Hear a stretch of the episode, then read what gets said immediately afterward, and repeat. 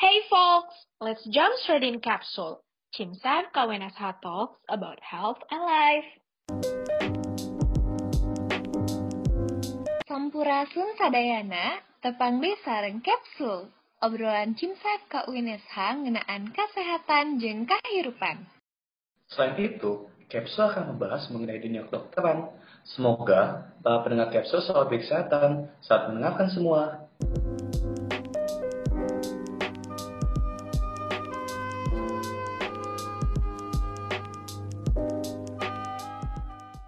Pendengar setia Kapsul, kembali lagi bersama aku Mega selaku alumni senior koordinator Sutinsa 2020-2021.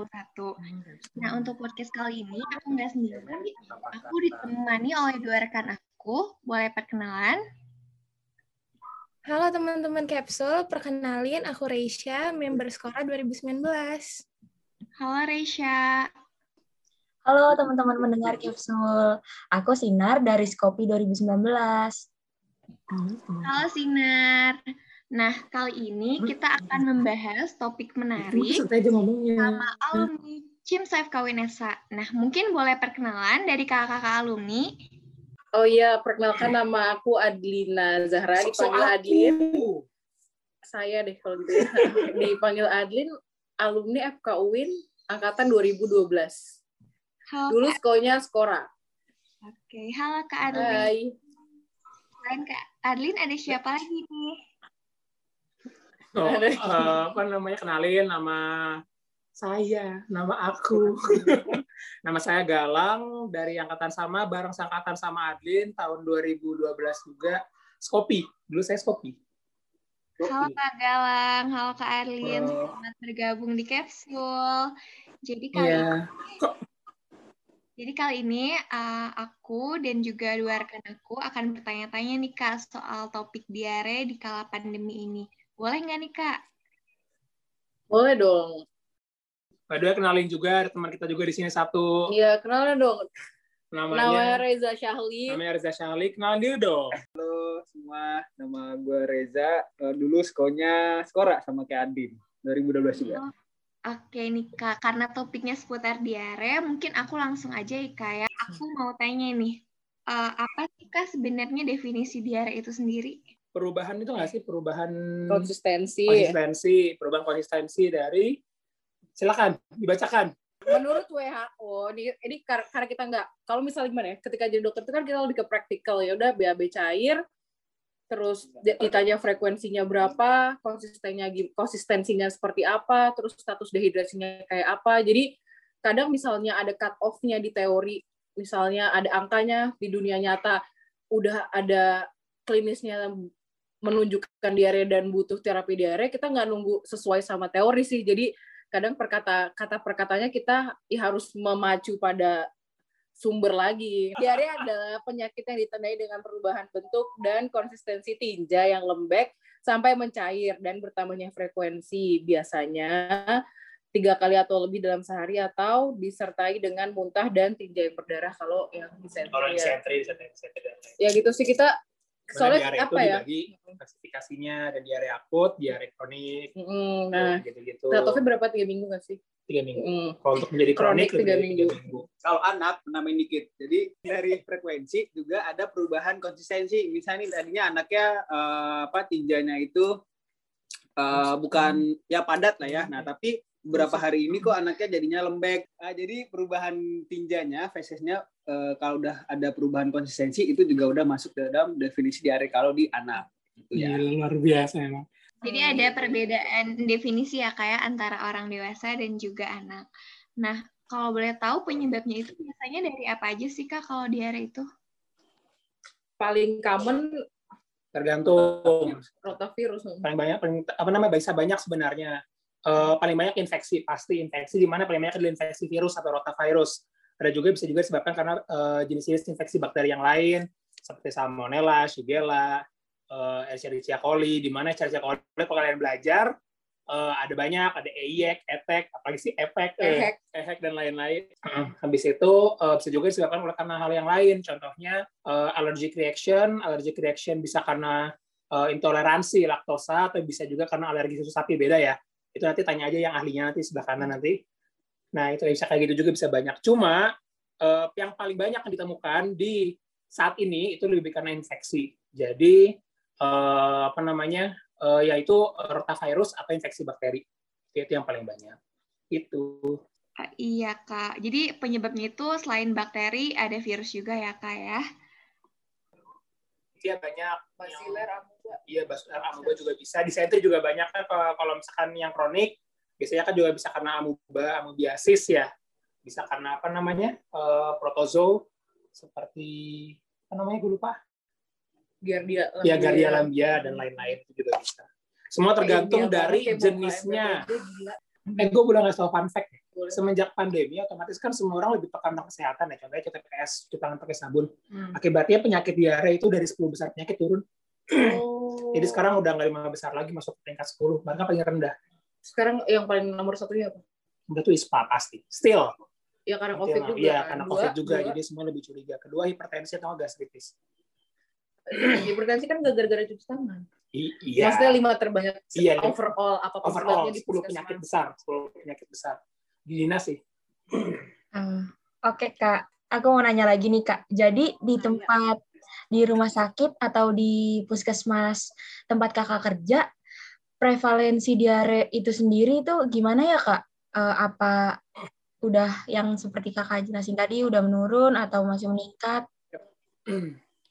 Jadi kalau misalkan di puskesmas dulu ya, karena kan puskesmas yang paling banyak. Jadi gini, uh, beda penanganan diare di puskesmas sama di rumah sakit. Kalau di puskesmas otomatis pasien pertama dengan gejala mencret masuknya ke puskesmas dulu atau klinik. Atau kalau uh, kalau di dokter umum di rumah sakit masih ada nggak sih dokter umum masih ada kan ya?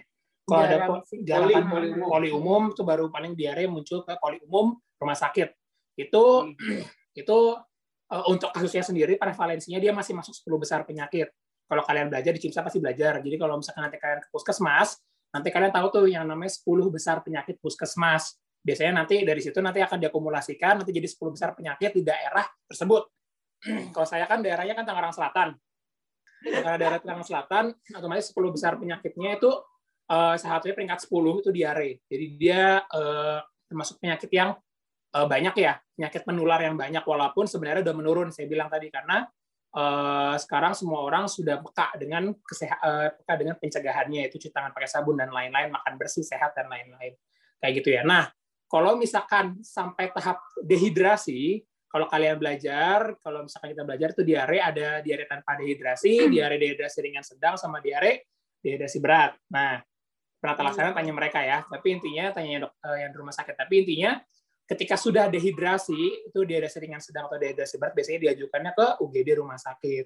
Nah, jadi kalau di rumah sakit menemukannya ada diare dengan dehidrasi ringan sedang atau dehidrasi berat, atau bahkan dengan shock.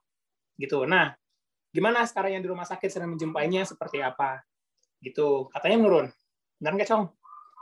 Bukan menurun ya, tapi kayak bukan tempatnya Betul. orang dengan diare yang ringan gitu atau sedang itu jarang sih nyampe ke rumah sakit. Jadi kayaknya udah ter, lumayan teredukasi dengan baik ya udah kesaring ke klinik ataupun ke puskesmas jadi ke rumah sakit itu rata-rata yang udah dehidrasi berat Betul. terus kita yang udah butuh infus atau ya paling buruknya butuh kalau emang bener-bener sampai penurunan kesadaran dehidrasi beratnya hmm.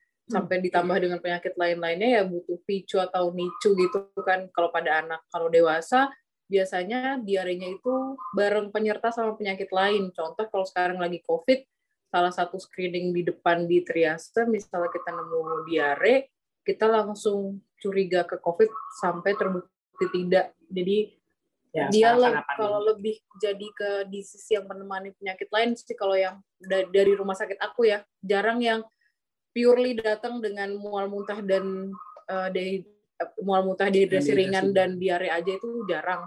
Tapi adalah beberapa cuma bukan yang sering banget. Ya, kebetulan rumah sakitku rujukan covid jadi ya isinya covid rata-rata covid semua gitu. Dan diare dewasa kan masuknya penyakit dalam. Jadi ya itu udah masuk satu regimen sama perawatan covid. Dia nggak terlalu banyak. Kalau di anak-anak juga nggak terlalu banyak karena udah kesaring itu makanya aku bilang aku nggak bisa cerita banyak tentang diare anak karena ya udah biasa sih basicnya ya kita nggak pernah tahu kan anak-anak itu pasti udah langsung intake bakalan sulit jadi ya udah pasti nyampe di aku udah langsung di info saja hmm. buat memastikan dia nggak dehidrasi biasanya sih diare yang masuk ke rumah sakit itu nggak cuma dengan status dia dehidrasi aja, tapi biasanya ada dengan komorbid. Jadi komorbid itu adalah penyakit pemberat sama kayak COVID kan. Hmm. COVID kenapa bisa jadi berat karena ada komorbidnya. Nah, sama kayak gitu. Jadi diare dengan dehidrasi yang sering masuk ke rumah sakit adalah dengan komorbid, adanya tambahan penyakit yang lain.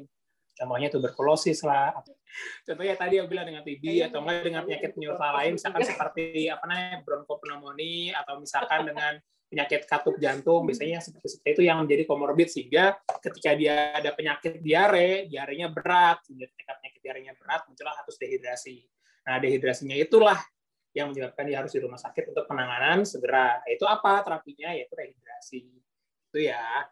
Banyak juga ya pengetahuan kita. Berarti untuk uh, ke rumah sakit itu tergantung urgensi dari keparahan diarenya ya kak ya? Betul sekali. Apalagi settingannya IGD ya. Kalau rumah sakit poli mungkin masih jatuh- jatuhnya kayak Mm-mm. klinik gitu. Tapi kalau IGD tuh bahkan ketika pakai BPJS pun nggak bakal di cover. Kalau mau ideal ya, kalau nggak ada ke- kegawatannya nggak akan di cover sama BPJS gitu.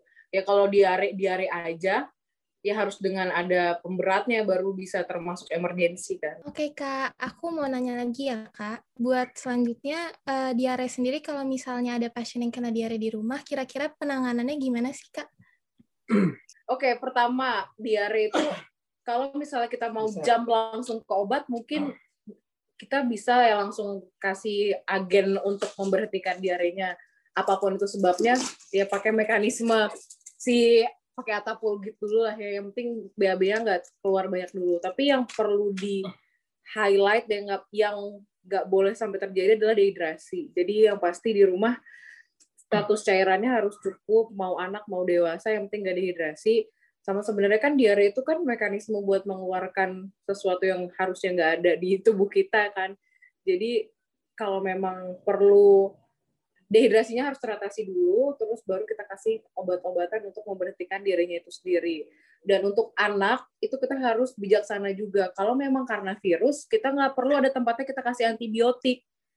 Kalau karena virus kan berarti ya imunnya kita naikkan, terus dehidrasinya kita atasi, anaknya nutrisinya juga harus cukup. Jadi jangan pakai antibiotik dan ujung-ujungnya kita jadi ngasih antibiotik nggak rasional. Itu sih yang perlu di highlight. Misalnya nanti kita kalian nih bentar lagi atau bentar lagi atau masih lama ya, maksudnya ketika jaga di klinik, kayaknya tuh pasti gatel banget mau ngasih antibiotik ke anak yang diare, tapi harus dipikir lagi perlu atau enggak. Secara ilmu kan juga yang paling banyak rotavirus, kan, Rotavirus. Kayak ngapain kita kasih antibiotik kalau memang nggak perlu gitu. Soalnya sih. banyak sih dijumpai yang gitu-gitu dan kita nggak bisa nyalain teman kita juga ya mungkin ada lupanya atau mungkin lupa kalau fokusnya itu ke yang yang penting status nutrisi, dehidrasi dan ke pasiennya itu gitu. Kalau di rumah yang penting itulah, yang penting satu rehidrasinya, jangan sampai dia dehidrasi, jadi banyakin minumnya. Kalau misalkan dia dewasa gampang, kalau misalkan dia mencret, kalau belum misalkan edukasi pasien, kalau misalkan dia mencret ya udah banyakin minum, apa-apa kan Bu, yang penting banyakin minum. Tapi kalau misalkan untuk anak-anak, misalkan dia susah apa namanya dia ada sulit minum, kasih pakai dengan sendok teh atau enggak sendok eh, sendok makan pelan-pelan, kasih minum dan lain-lain. Jangan lupa kalau anak-anak nggak boleh dikasih atap bugit ya, atau enggak kasih Iya. anti mencret. Kalau misalkan dewasa boleh dikasih atap bugit. Atap bugit itu intinya sih apa sih namanya? Iya. Eh, ya itulah kayak diatab nyerap dan lain-lain itu terapi apa namanya? Isinya kalium gitu ya? Simptomatik. ya, simptomatik untuk menghilangkan ya gejalanya. Tapi untuk anak-anak nggak boleh, mendingan pakai oralit. Kalau misalkan anak pasti oralit ya, oralit. Kalau misalkan sekarang mah ada di mana-mana oralit mah nggak usah bikin sendiri. Nggak usah tuh yang pakai setengah sendok gula sama berapa banyak garam dan lain-lain itu nggak usah ribet. Kan sekarang sana udah ada oralit dan lain-lain. Itu sama jangan lupa zinc, zinc wajib diberikan untuk anak-anak kalau misalkan yang diare saya 10 hari. Jadi itu sudah program puskesmas wajib ya. Jadi untuk orang yang diare diberikan zinc 10 hari satu kali sehari tergantung dari berat, eh, usia, berat badannya. Eh, usia ya, usia 10 tahun ya. Eh, 6 bulan. Ya, usia dari 10 20. lupa aku usia dari tergantung dari usianya. Kalau misalkan usianya kurang dari 6 bulan 10 mg. Kalau misalkan lebih dari 6 bulan 20 mg. Gitu. Wah, ini jadi ilmu baru banget ya tentang pengobatan-pengobatan. Sepertinya juga pengobatannya juga gampang untuk dicari ya, kayak ditemui di apotek-apotek. Hmm. Sama Tapi penyakit. dua itu sih ya, dua poin penting. Anak nggak boleh dikasih pemberhenti diare Hmm. kayak atapulgit ataupun apa pun itu. dan nggak boleh sembarang antibiotik udah itu doang inti yang harus dipegang Ya, Nah, betul. lain-lainnya ya udahlah biasalah gitu. Iya kan. Begitu, begitu. Eh, tadi kan eh, kakak sempat menyebutkan juga ya kalau misalkan kalau penderita diare ke rumah sakit itu dikhawatirkan juga bahwa seseorang itu juga terkena COVID gitu. Kakak pernah nggak sih kayak menangani seseorang itu diare dan ternyata dia COVID juga gitu? Apakah lebih parah gitu kak dari gejala-gejala yang timbul atau pengobatannya juga lebih susah begitu kak? Mungkin bisa dijelaskan? banyak banyak Ngomong yang nggak jelas diare-diare aja terus Oh, tiba-tiba COVID. Jadi kalau dari severity-nya sama aja kan jatuhnya COVID kan disease seribu muka ya apa pun. Kalau misalnya ya pokoknya kita sampai terbukti bukan baru kita ngobatin yang lain-lainnya. Jadi kalau misalnya datang dengan diare terus tiba-tiba COVID udah lumayan banyak sih kayak diare muntah tanpa demam dan lain-lainnya tanpa demam tanpa batuk pilek itu yang covid juga ada Makanya itu pentingnya kita harus sebenarnya segini kalau misalkan di puskesmas ya kalau di puskesmas itu pentingnya kita untuk eh, menegakkan diagnosis dan membuat diagnosis banding. Kan kalau misalkan kalian di DK pasti kan disuruh kan apa diagnosisnya sama differential diagnosisnya. Itu penting karena kita nggak bisa serta merta maupun sebagian besar diare adalah penyebabnya dari infeksi virus. Itu bukan berarti semua diare adalah infeksi virus. Ada juga yang lain contohnya penyebabnya tifus seperti itu misal. Kan tifus kan juga pasti mencret DBD juga kemungkinan mencret, ya kan? Ada banyak atau enggak reaksi alergi dan lain-lain. Nah, kita harus lihat perhatiin lagi gejalanya terjadi pada pasien itu seperti apa. Diarenya udah berapa lama, gejala sampingannya ada atau enggak, mual, muntah, demam tinggi atau enggak, habis itu apa namanya mialgia dan lain-lain.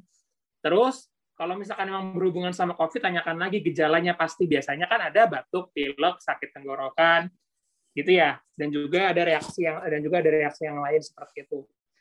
Nah maka itu pentingnya kita harus menentukan diagnosis sama diferensial diagnosis. Kalau misalkan diarenya udah dengan darah ya otomatis kalau misalkan apa namanya eh, diare dengan darah itu biasanya udah pasti sering itu disentri. Kalau misalkan disentri ya udah otomatis ya harus dikasih eh, anti apa namanya antibiotik. antibiotik. Harus kasih antibiotik metronidazole dan lain-lain. Nah, itu makanya eh, sementara kalau misalkan diarinya bukan karena darah, ya berarti kemungkinan kalau nggak virus, bakteri. Terus kita kan juga harus periksa lab, misalkan diarinya udah lama, 4 hari, 5 hari disertai demam. Periksa lab lah, labnya di sini ada apa aja. Kita periksa widal, darah, rutin, kayak sel trombosit, hemoglobin, dan lain-lain. Biasanya sih kalau sekarang, kita kalau misalkan ada dengan eh, demam, diare, itu kita langsung periksa rapid juga atau enggak periksa swab. Karena banyak kok karena kan kalau kalian belajar kan belajar covid juga nggak? Kalau kalian belajar covid covid itu kan sebenarnya menempelnya di ACE nah kalau misalkan ACE itu kan di mana aja termasuk di saluran pencernaan.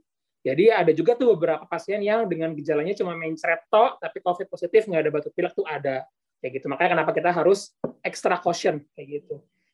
Karena nggak ada yang mau apa namanya karena susah tuh kalau misalnya ada pasien eh, diare kita eh, kita bilangnya biasa aja kita nggak periksa-periksa tahu-tahu ternyata sampai dirawat otomatis covid dan kita semua nggak pakai APD yang lengkap kan bahaya gitulah makanya Oh iya kak. Terus kalau misalkan di masyarakat Indonesia itu kan kebanyakan itu menyepelekan diare gitu. Mereka nggak tahu kalau misalkan dampak parah diare itu bisa menyebabkan eh, meninggal gitu kak. Itu gimana ya kak? jadi gini memang sebenarnya kebiasaan orang Indonesia itu kebiasaan masyarakat ya Indonesia nggak semuanya ya. Zimbabwe kali.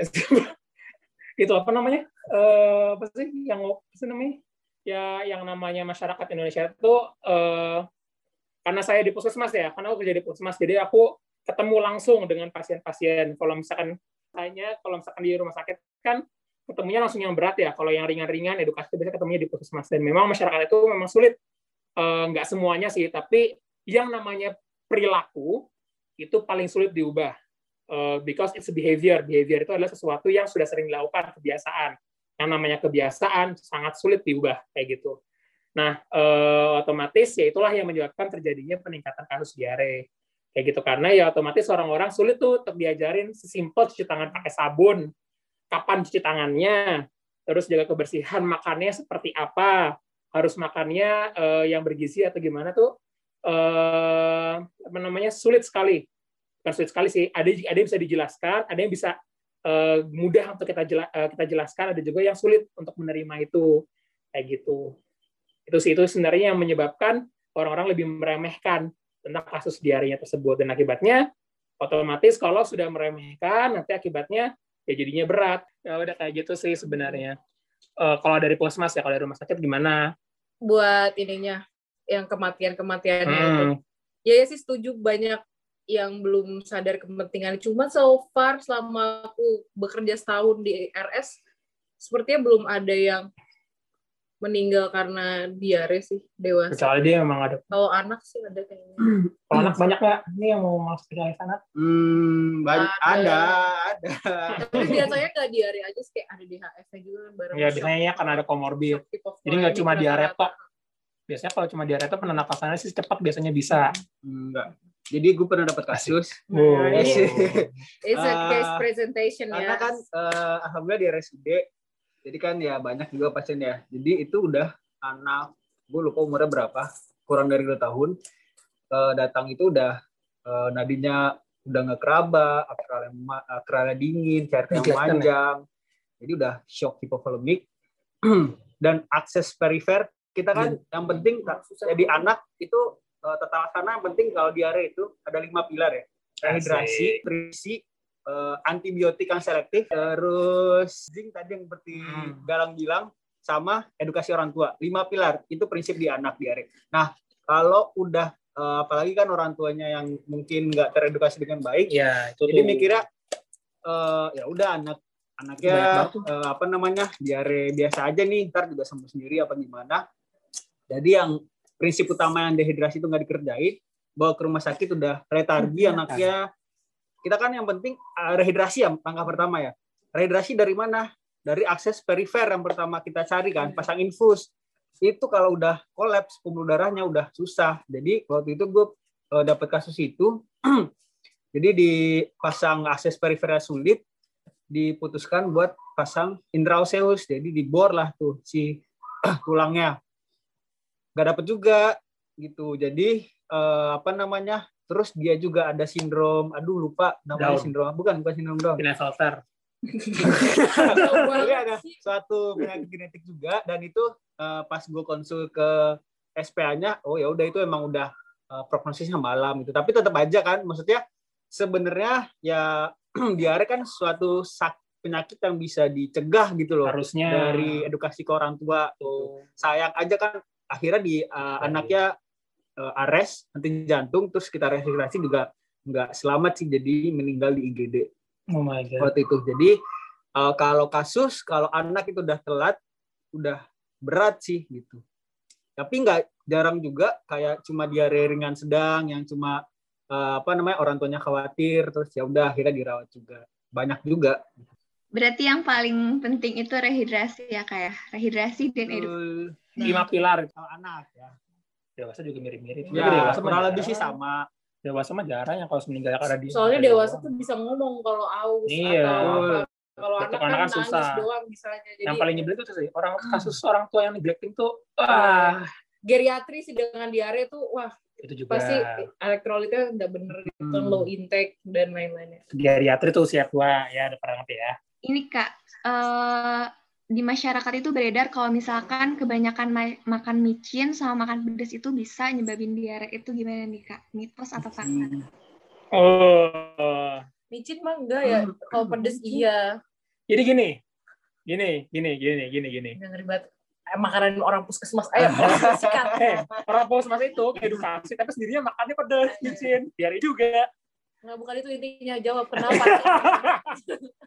kalau misalkan dibilang mitos apa enggak, maka jawabannya ada mitos dan juga enggak. Kenapa kalau micin enggak? Micin itu tidak menyebabkan diare. Kalau pedas, itu bisa menyebabkan diare karena dia akan mengganggu saluran pencernaan. Lambung sama usus. Besarnya kan dia kan teriritasi akibat adanya pedasnya itu. Otomatis bisa jadi mencret seperti itu. Cuma dia tidak menyebabkan diare yang besar yang berbahaya seperti itu. Kalau misalkan dibilang mitos pun juga sebenarnya ya pada dasarnya penyebabnya mencetnya itu yang sampai sering berhari-hari itu yang tadi saya bilang virus sama bakteri. Makanan yang masuk walaupun itu pedas atau enggak tapi dia kotor sering dibuka dengan lama. Contohnya kita pesanlah di warung masakan masakan Padang misalkan, tapi masakan Padangnya dibuka dalam waktu lama kan bakteri nempel di situ. Atau enggak zoonosis lalat nempel di situ bawa bakteri dan lain-lain, kita makan ya otomatis ya terjadinya uh, apa namanya bakteri menumpuk di saluran pencernaan diare gitulah. Oh, Ada nggak sih kak uh, tag uh, ini uh, pesan buat kita mahasiswa kedokteran buat edukasi masyarakat soal diare ini? Kalau aku dulu kali ya. Boleh. Kalau take home message-nya apa yang bisa dilakukan mahasiswa kedokteran yang nggak bisa dilakukan dokter umum adalah mahasiswa kedokteran itu tidak ada tanggung jawab untuk menyembuhkan pasien karena belum ada wewenangnya.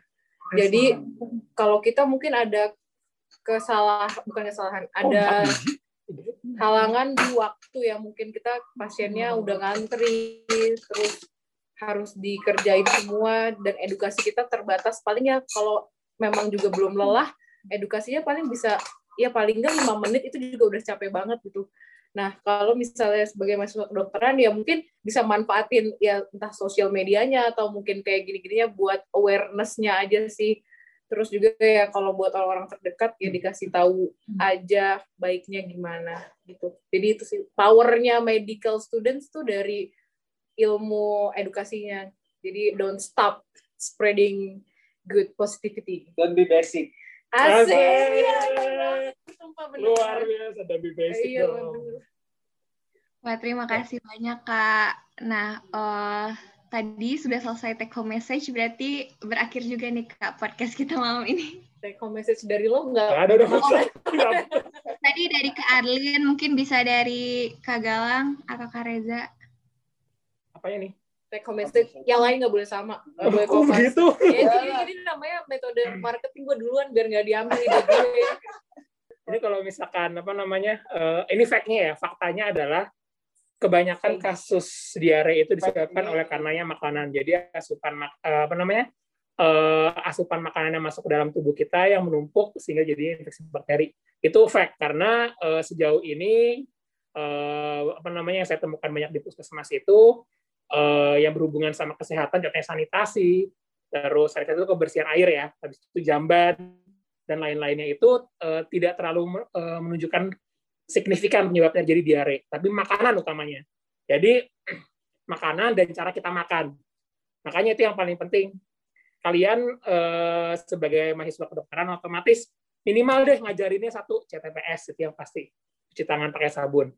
Itu penting banget karena apa namanya itu yang itu yang menyebabkan terjadinya kalau misalkan tidak dilakukan gampang kelihatannya sepele cuma kalau tidak dilakukan ya otomatis ya jadi yang gitu ya rela dan lain-lain seperti itu ya itu sih paling uh, dan sekali lagi nggak perlu banyak-banyak edukasinya sebenarnya tapi kalau dilakukan berulang-ulang otomatis behavior behavior masyarakat akan berubah karena itu sekali lagi karena mengubah behavior itu susah jadi harus perlahan-lahan dan harus simple jelasinnya gitu Pertanyaan apa? Don't be apa? Basic. Don't be basic. Oke, mungkin Kak Reza ada atau enggak, Kak? Apa ya, sama aja sih. Mungkin tambahin dikit, jangan lupa. Uh, kalau bener tadi yang kata Adin bilang, kalau dewasa, dia tuh udah bisa ngomong ya. Udah bisa, apa namanya, mungkin juga udah dapet ilmu, gitu kan. Yang paling kita kasihan kan anak ya. Jadi dia nggak bisa masih tahu. Jadi yang penting benar kata Adlin juga kalau perannya mahasiswa kedokteran itu banyaknya di edukasi. Kita kayak udah kalau udah jadi dokter tuh kayak udah nggak sempat gitu loh kayak bener lima menit itu aja berasa udah berbuih berbuih tuh apalagi pakai N95 bah di banjir lokal. Sekarang apalagi kan maksudnya kalau dulu kan ya nggak perlu pakai masker kan. yang desa. Jadi kan kalau di GD ya udah gitu kan tangani kegawatannya kayak edukasi tuh ah tarlah kalau udah sempet tarlah kalau lagi mood tarlah kalau apalah banyak tar tarlahnya tuh syukur-syukur kalau diedukasi sedikit. Nah jadi ya manfaatin banget edukasi eh, ke masyarakat luas kalau diare itu sebenarnya penyakit yang eh, bisa dicegah gitu loh dan itu simpel sesimpel kayak misalnya perilaku hidup bersih sehat, terus kalau misalnya anak uh, jangan lupa apa namanya uh, imunisasi karena kan uh, banyak penyakit yang bisa dicegah dengan imunisasi. Prevention is better than uh, treatment karena sekali lagi prevention tuh murah. Kalau udah treatment hmm. mahal, keluarnya jutaan-jutaan. Ya, mending kalau misalkan ada BPJS. Kalau nggak ada bayar sendiri miskin langsung rumahnya rumah kerdus ya. Iya betul banget. Sebelumnya terima kasih ya Kak Alin, Kak Galang, dan juga Kak Reza atas sharingnya malam ini. Nah kayak pendengar kapsul tuh kayak udah banyak banget dapat ilmu dari kayak tadi ya, definisinya, penyebabnya, sampai kayak tadi ada penanganan-penanganan yang di rumah, sampai tadi preventifnya juga hmm. udah dibilangin. Banyak banget nih Kak. Hmm. Makasih banyak ya Kak untuk ilmunya malam ini. Nah, Yo. makasih banyak ya Kak ya. Nah, oleh karena itu kita tutup saja untuk podcast malam ini. Terima kasih untuk uh, pendengar setia Kapsul. Nah, semoga bermanfaat ilmunya. Sampai ketemu di podcast berikutnya.